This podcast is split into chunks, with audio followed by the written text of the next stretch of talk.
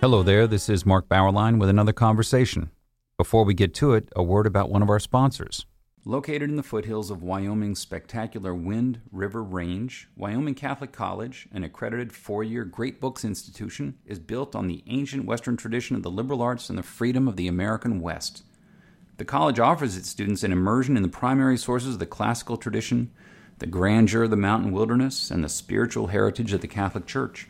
Students experience the illumination of imagination and intellect through the great books and traditional disciplines, literature and philosophy, mathematics and theology, science and Latin, and an outdoor program second to none.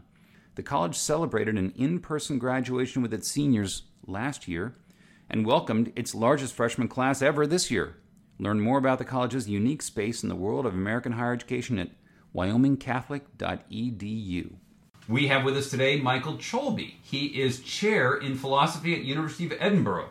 He is author of many things, including Suicide, the Philosophical Dimension. He's also the founder of the International Association for the Philosophy of Death and Dying. His new book is Grief, a Philosophical Guide, and that is our topic today. Welcome, Professor Cholbi. Thanks very much. I really appreciate the invitation. Uh, good. Well, uh, you note at the start how common uh, is the portrayal of grief in arts and literature, but it's not much addressed or well addressed by philosophers. Why is that? Well, I have my suspicions about that. I mean, it's certainly true that uh, grief has been a subject of uh, much investigation, much representation in, you know, virtually every artistic medium, literature. Uh, it's sort of mainstay, right, of poetry. Uh, indeed, you know, sort of the perhaps the very first uh, text that we've been able to recover from from early human history, the Epic of Gilgamesh, is, is a work about grief in some ways. So it's really quite ever present in the arts, but not um, historically, at least, been a very prominent investigation uh, area of investigation for philosophers. I'm not sure entirely why, but I think one of the reasons that uh, philosophers have shied away from it is that in certain ways, uh, grief represents, if you hold certain philosophical views at least, a kind of uh, failure of character. So when you look, for example, at um, certain of the ancient uh, philosophers in the in the Greek and Roman traditions, they certainly seem to think that uh, grief was an indication that you had been living your life or have been living your life in a way that makes you too dependent on other people and too vulnerable uh, to uh, facts and realities outside of yourself. And for these philosophers, for example, the Stoics, um, the virtuous life is the one in which you are not dependent upon other people or vulnerable to uh, facts or realities outside yourself. The, the virtuous life is the self sufficient life. And so I think one of the reasons that uh, philosophers have shied away from uh, investigating grief too much is that perhaps they just don't think it's a very interesting phenomenon, right? I mean, if it's if it's simply a kind of indication that your your life has gone badly or that you have the wrong kind of orientation toward your life, then you know what what good is there to be found by investigating it? I think another reason is that it's just a very complicated um, emotion or emotional condition to theorize about. And uh, philosophers in the sort of late 20th century kind of rediscovered the emotions as a subject of investigation. Um, you know, you saw really prominent philosophers, Robert Solomon, Martha Nussbaum, many others, writing extensively about the emotions in the late 20th and early 21st century.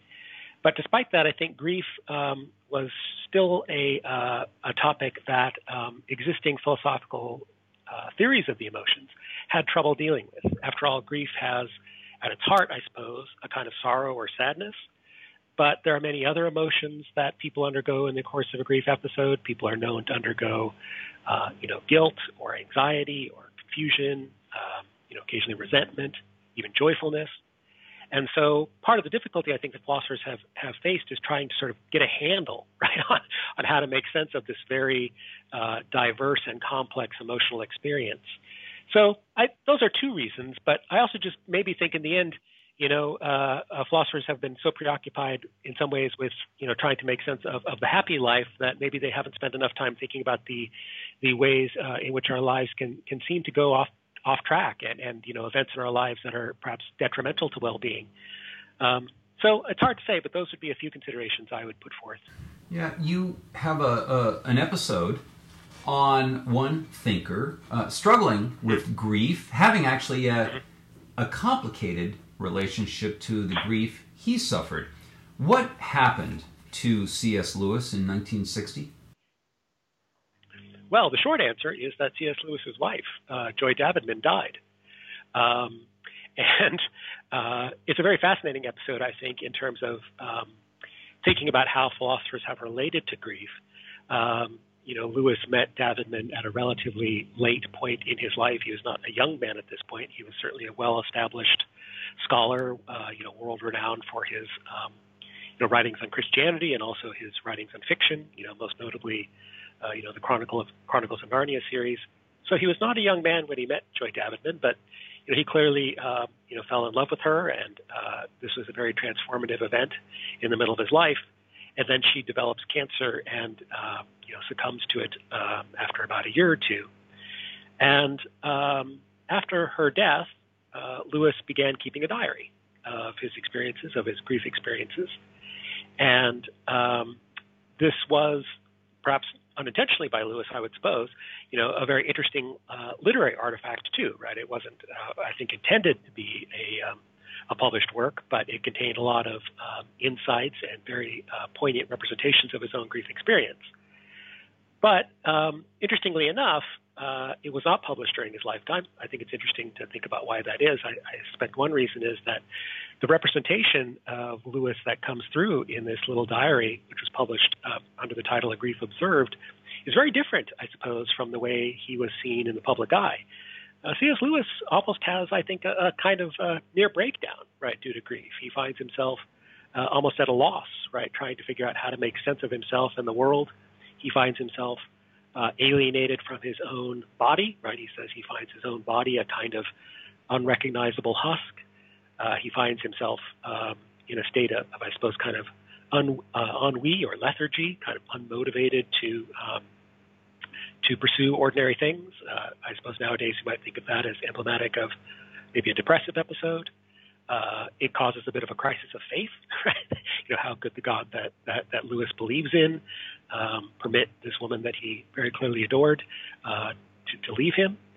So it's interesting to think about Lewis as an example of, of a philosopher, right? I think Lewis was a philosopher grappling with grief. I don't think he quite had the audacity, or maybe his publisher didn't have the audacity to put these um, observations about grief out there uh, in the world while he was alive. They were only published posthumously. But it's a very vivid representation, I think, of the way in which grief is not just, I think, emotionally trying, but can be almost a kind of fracture in, in the self. Yeah. You, you know the, the phrase uh, that her death made him feel, quote, a stranger to himself. You, you, you suggested that a, a few moments ago. Now, it's interesting that he didn't, he didn't want these writings on grief published during his lifetime, but he didn't destroy them. He kept them. No, so that's, he, he yeah. wanted them. He, he did want the record to be out there in some way after his death. Correct.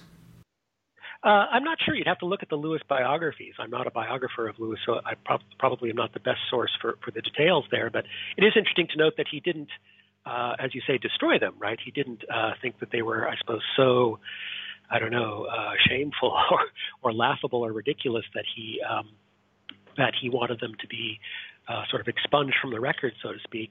Um, but either he or, or his uh, you know publisher or, or literary circle uh, sort of held off right on publishing uh, these until after his death, and his death only came a couple of years later. And I believe that the uh, A Grief Observed first appeared around 1968 or 69. Um, though initially, of course, it's also published under a pseudonym, so we didn't know it was Lewis, um, at least initially. So, hmm. yeah. You, you mentioned that a psychologist would look at this as sort of a, a depressive uh, episode, that there could be a clinical diagnosis of depression. And psychologists certainly address grief all the time. Uh, this gets, yeah. gets, back to really the, the, the, the goal of your book. Uh, what can philosophers say about grief? What can they understand about grief that people trained in, in other fields, professionalized into other fields might might miss? Well, let me begin by saying that I think it's important and valuable that grief is a subject of multidisciplinary study. I think my own methodology in my philosophical work has been to put forth claims that seem to be at least consistent, right, with what psychologists have found about grief. I'm not um, interested in sort of arguing with the uh, you know the psychological profession about grief. That said, I think any um, thoughtful psychologist or mental health professional will concede that there are certain things that their own professional training or their own uh, disciplinary uh, methods are not going to situate themselves uh, for answering. Right? Psychologists um, are not particularly well situated or not you know better situated, I suppose, than the average person would be to think about sort of the uh, the significance of grief vis-a-vis meaningfulness in life, or uh, the question of whether there might be a kind of moral duty to grieve, or the place of grief in a you know flourishing human existence. So in a way, um, you know, I, I in, in working on grief, I'm kind of reviving, I suppose, the thought that um, philosophy can be therapeutic, even if philosophers aren't therapists in that you know present day sense of the term, that it can make us feel more grounded and at home in uh, our experiences, perhaps better equipped to to deal with them because we understand them more richly. Um, and I don't think that's something that psychology uh, foregoes or avoids, but I think that's the special sort of province maybe of philosophy. You you you actually uh, talk about your work contributing to the process of general consolation. Mm-hmm. Would that be the would, would that be a better word than therapy here? Do you think? well, I, I consolation. I, I, don't, I don't mean to put I don't mean picture. to put therapy yeah. down. Not at all. Not at all. No, no, no. and I mean, I think it, I think it has its, it, it definitely has its place. I, I think though that it's important to keep in mind, you know, some human problems are just that. They're human problems. They're not indications that um, there's something psychologically wrong with us. Indeed, I think one important uh, sort of background assumption uh, and objective, really, of my book is to underscore and help people to appreciate that, you know, grief is not itself a problem in human life, right? It's it's sort of tool for dealing with with a certain kind of problem in human life, but grief is not itself a problem. Um, but sort of returning again to the question of consolation, yes, I think uh, philosophy can provide a kind of consolation, but I'd also say, in the case of my own work, um, a kind of reassurance uh, is one thing I'm hoping that people will get. That people certainly, uh, you know, do survive grief, in some cases even thrive, and that a certain way we should be glad, right, that we have this uh, aspect of our of our human psyche, uh, grief, that allows us to engage with something that is admittedly difficult, right? The losses of those uh, who matter to us uh, deeply. So, yes, consolation, but also I would say sort of encouragement and reassurance too are also on my agenda. Uh, let's get into some more specific nuts and bolts in, mm-hmm. in, in your in your subsequent chapters. What is the difference between grief and mourning? Well, the way I draw the distinction and I will concede at the outset this is not uh, an attempt to kind of map out the ways in which those words are, are necessarily used by everyone. Uh, but the way I map it out is to say that grief is, fi- is fundamentally, you know, a, a psychological process that goes on within the psyches of individuals. Mourning, on the other hand, is more behavioral, right? So um, mourning is what we're doing when we are engaging in the various sorts of rituals that we associate with uh, the recognition, commemoration, etc., of the death of others. Uh, you know, funerals, uh, you know, writing obituaries, uh, announcing a person's death to the wider world. Grief, on the other hand, is in a certain way more personal, right? It's something that individuals do. Mourning is something I think we often, and not necessarily, do with others. And it's important to keep in mind that many people who are mourning are doing that as a way of grieving, right? Their grief has, in some cases, uh, its manifest- manifestation in mourning. Uh, but it's not necessarily the case. I certainly think you can participate in mourning even if you, um, even if you're not undergoing uh, the uh, the uh, sort of psychological right difficulties of uh, of grief. Now, you you mentioned that certain requirements exist in order for us to grieve over the death of someone. And they include more than the obvious ones of love and, and intimacy. Uh, what are some of the requirements we don't typically remark, such as something you called practical identity investment? Yeah, that's a that's a million dollar philosopher term. So let me see if I can unpack it a little bit. So I think the paradigm cases of grief are just what you were referencing a moment ago. People that we love, say our, our parents, our uh, you know, children, spouses, uh, siblings, close friends, and the like. But I want to take seriously that when people uh, profess to be, you know, grieving the death of, let's say, a, a, pop star, a pop singer, you know, David Bowie, I think his death elicited a, a, lot of grief in people several years ago, or you know, the death of, of a of a film star or a political leader, someone like that. I want to take seriously that that's in fact bona fide grief. And I think the way to unite both these sort of paradigm cases, the cases where there is, say, intimacy or love or attachment, with these other sort of less paradigmatic cases where we're dealing with, say, uh, celebrities or role models, political leaders, and the like, is to say that uh, in each of these instances, these are individuals in whom we have invested our practical identity. So, what does that mean? What that means, in effect, is that these are individuals that we have in some way or other uh, used as kind of anchors for our concerns and commitments and projects. So, in the case of uh, the easy case, right, is say one spouse, right? It seems pretty clear that people um, who are grieving their spouses are grieving someone in whom they've invested their practical identity. They've tried to build a life with that person. They've tried to uh, fashion a durable partnership with that person. Likewise, uh, much the same to be said about grieving, uh, sadly, the death of one's children or you know the death, death of one's parents. In the case of, say, uh, grieving a political leader or a pop star or a celebrity, uh, I think the identity investment is perhaps different. Um, we might look to a political leader as a source of a kind of inspiration for our own projects, right? Perhaps we were motivated to you know, support a particular cause because of a particular leader's, uh, you know, eloquence or, uh, you know, uh, uh, energy, right, in advancing that cause.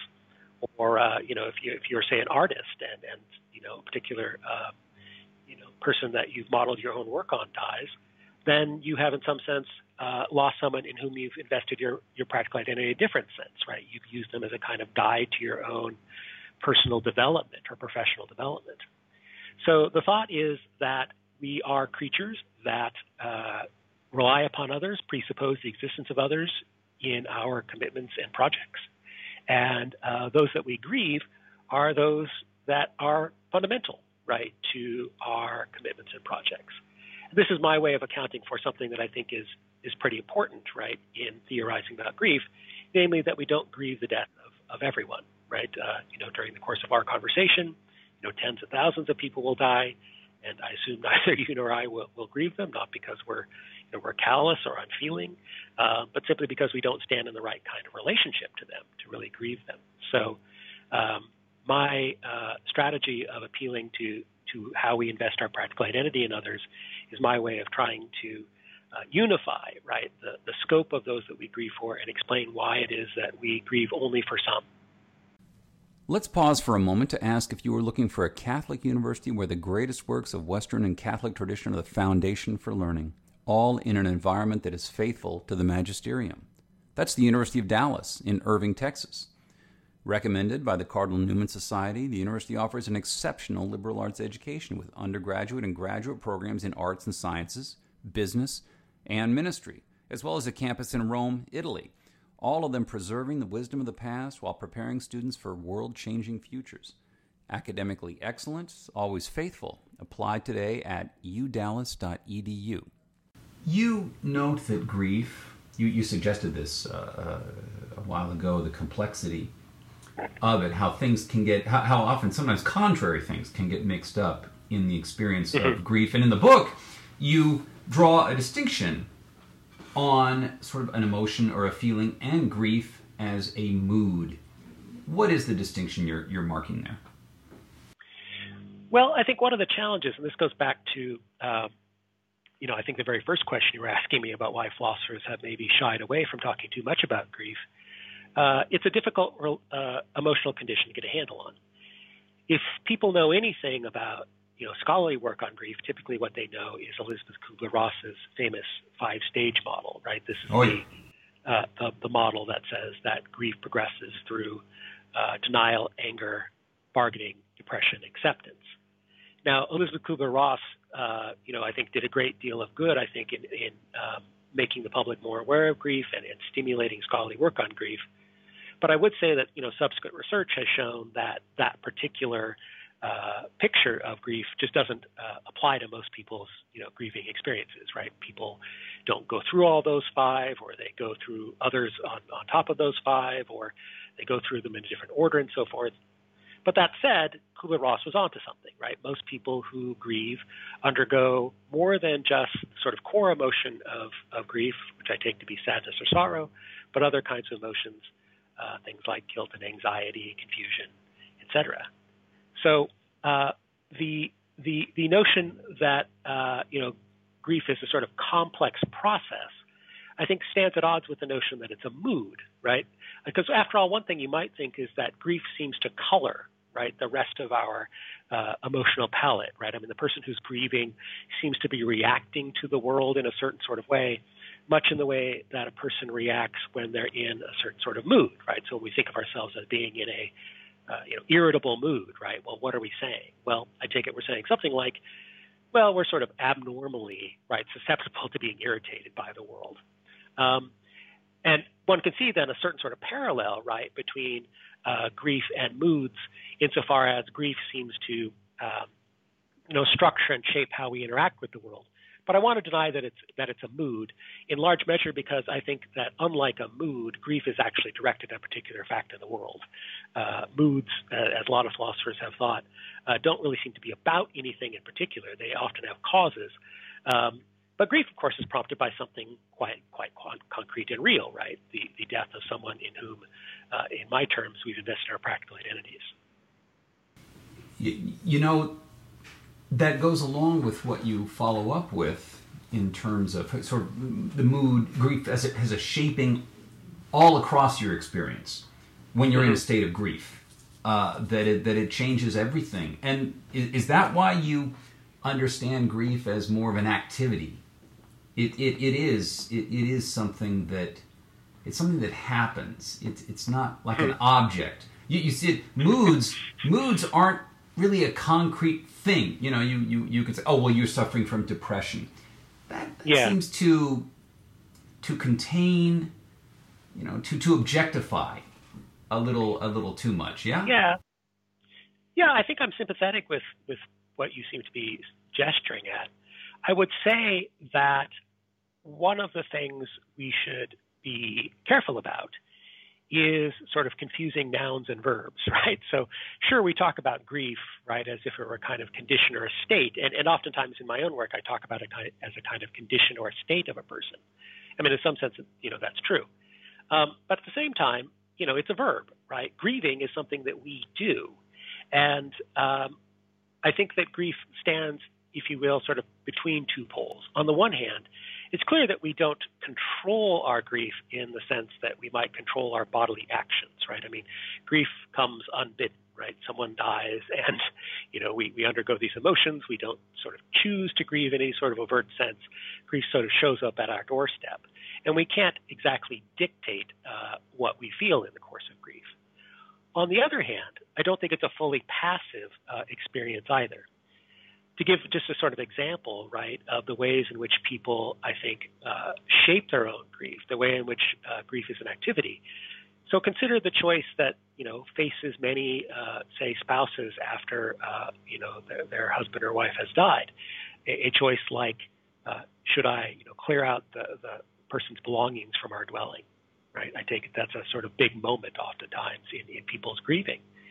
Well, that's going to both reflect right? The course of the grief that has come before, sort of people's readiness to, uh, you know, live in a world in which those kinds of reminders of, of the loved one are no longer there.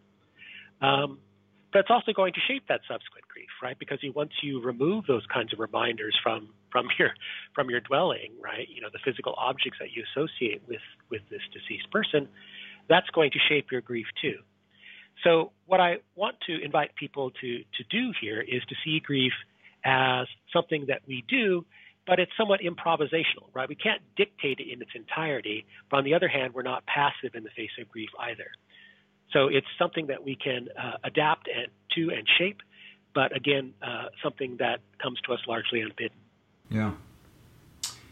You, you know, something interesting here, uh, even when you're talking about the death of, of a young person, that the grief often really uh, is focused on the pre-mortem relationship and its loss more than what one might feel in the present oh we could have done we, we could be doing this together today if if if my if my child were alive or or this might be happening today. I mean not that that doesn't take place of course but much more it's focused on the loss of that pre-mortem relationship. Yeah. you've you've seen that in your work well i think uh, one of the most poignant examples of grief is uh, you know the death that uh, uh, is the grief that people feel at the death of, uh, of, of unborn fetuses, right? So miscarriages, for example.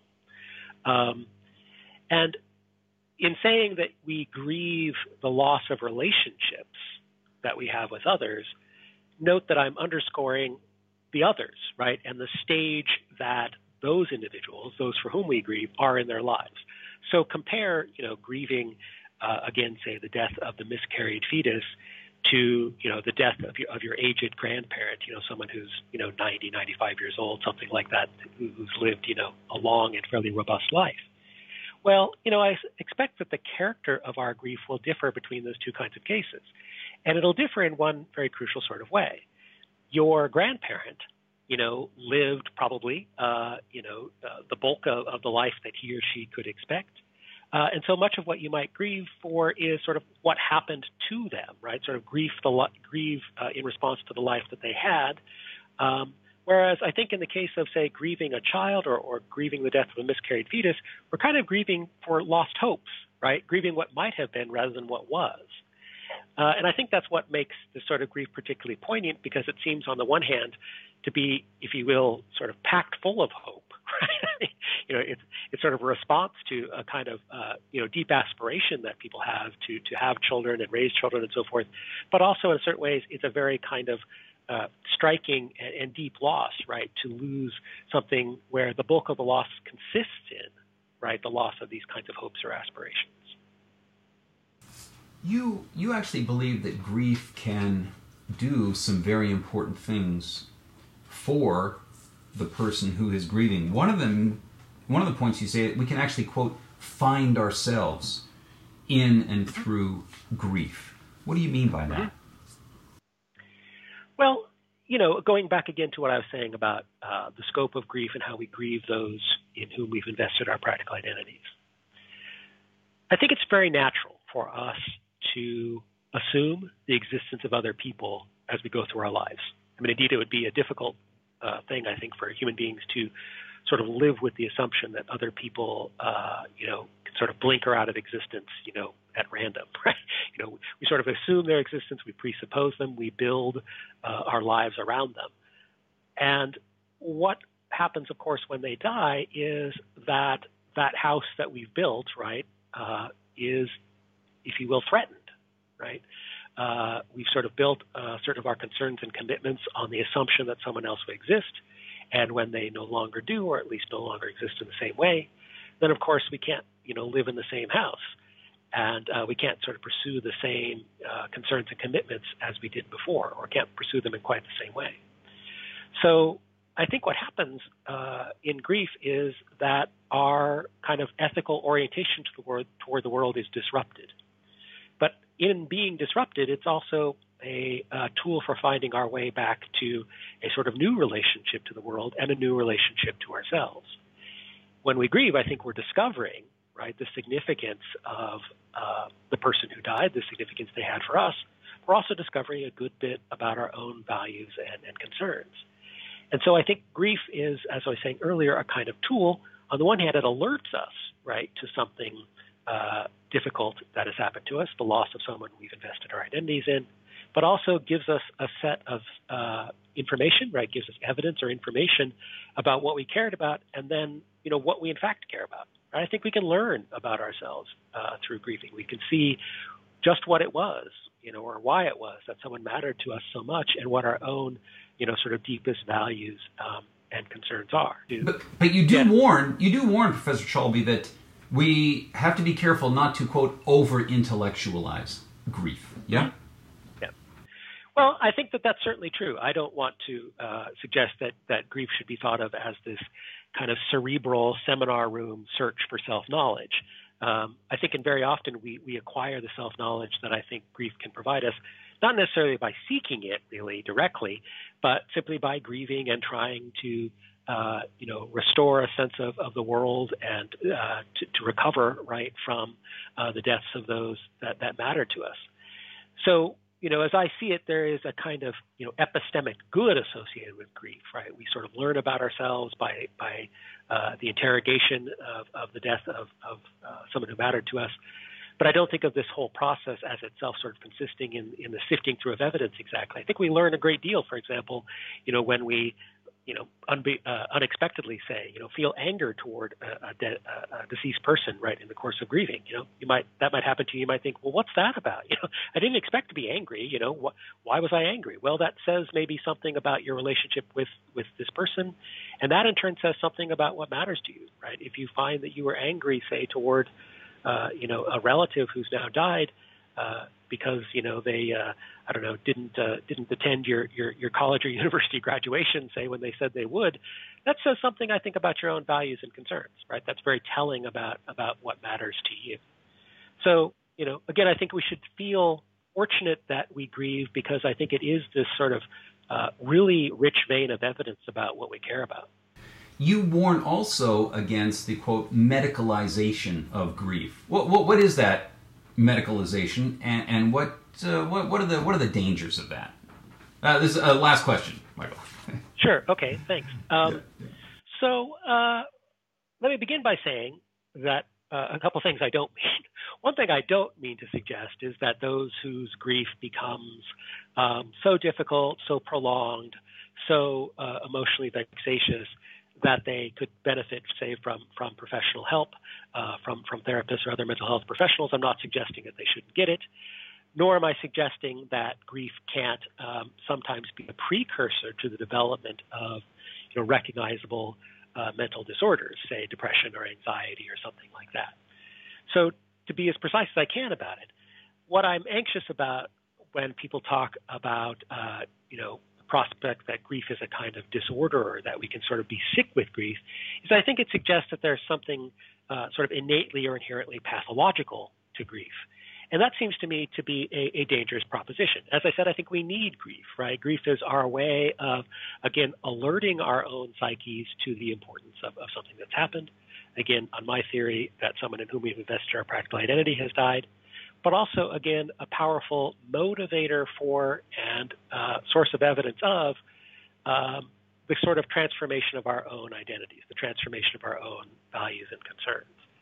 So I worry, you know, with, uh, about the suggestion that's been made in some quarters that we should be talking about, you know, introducing, say, a, a disorder, you know, complicated grief disorder or prolonged grief disorder, only because I think that you know, when we introduce that kind of verbiage, when, you, when, when we introduce that kind of vocabulary, we're invited to see ourselves and our own reactions as um, not sort of the best uh, of ourselves, but a kind of betrayal of ourselves. And I don't think that grief is a, is a betrayal of ourselves. I think it's actually, uh, you know, a representation of, of, some of the best features of human beings: our ability to respond meaningfully to to the realities in our world, uh, even when they're difficult or troubling, and also uh, a tool with which to adapt to those realities.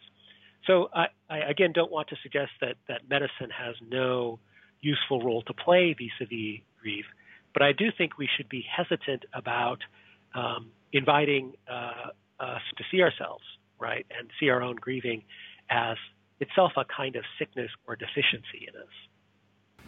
The book is Grief, a philosophical guide. Professor Cholbi, thank you for joining us. Thank you. I really appreciate the conversation. And thank you for listening to our conversation, which has been supported by Wyoming Catholic College, which combines great books, the Catholic tradition, and the great outdoors of the American West into an extraordinary education.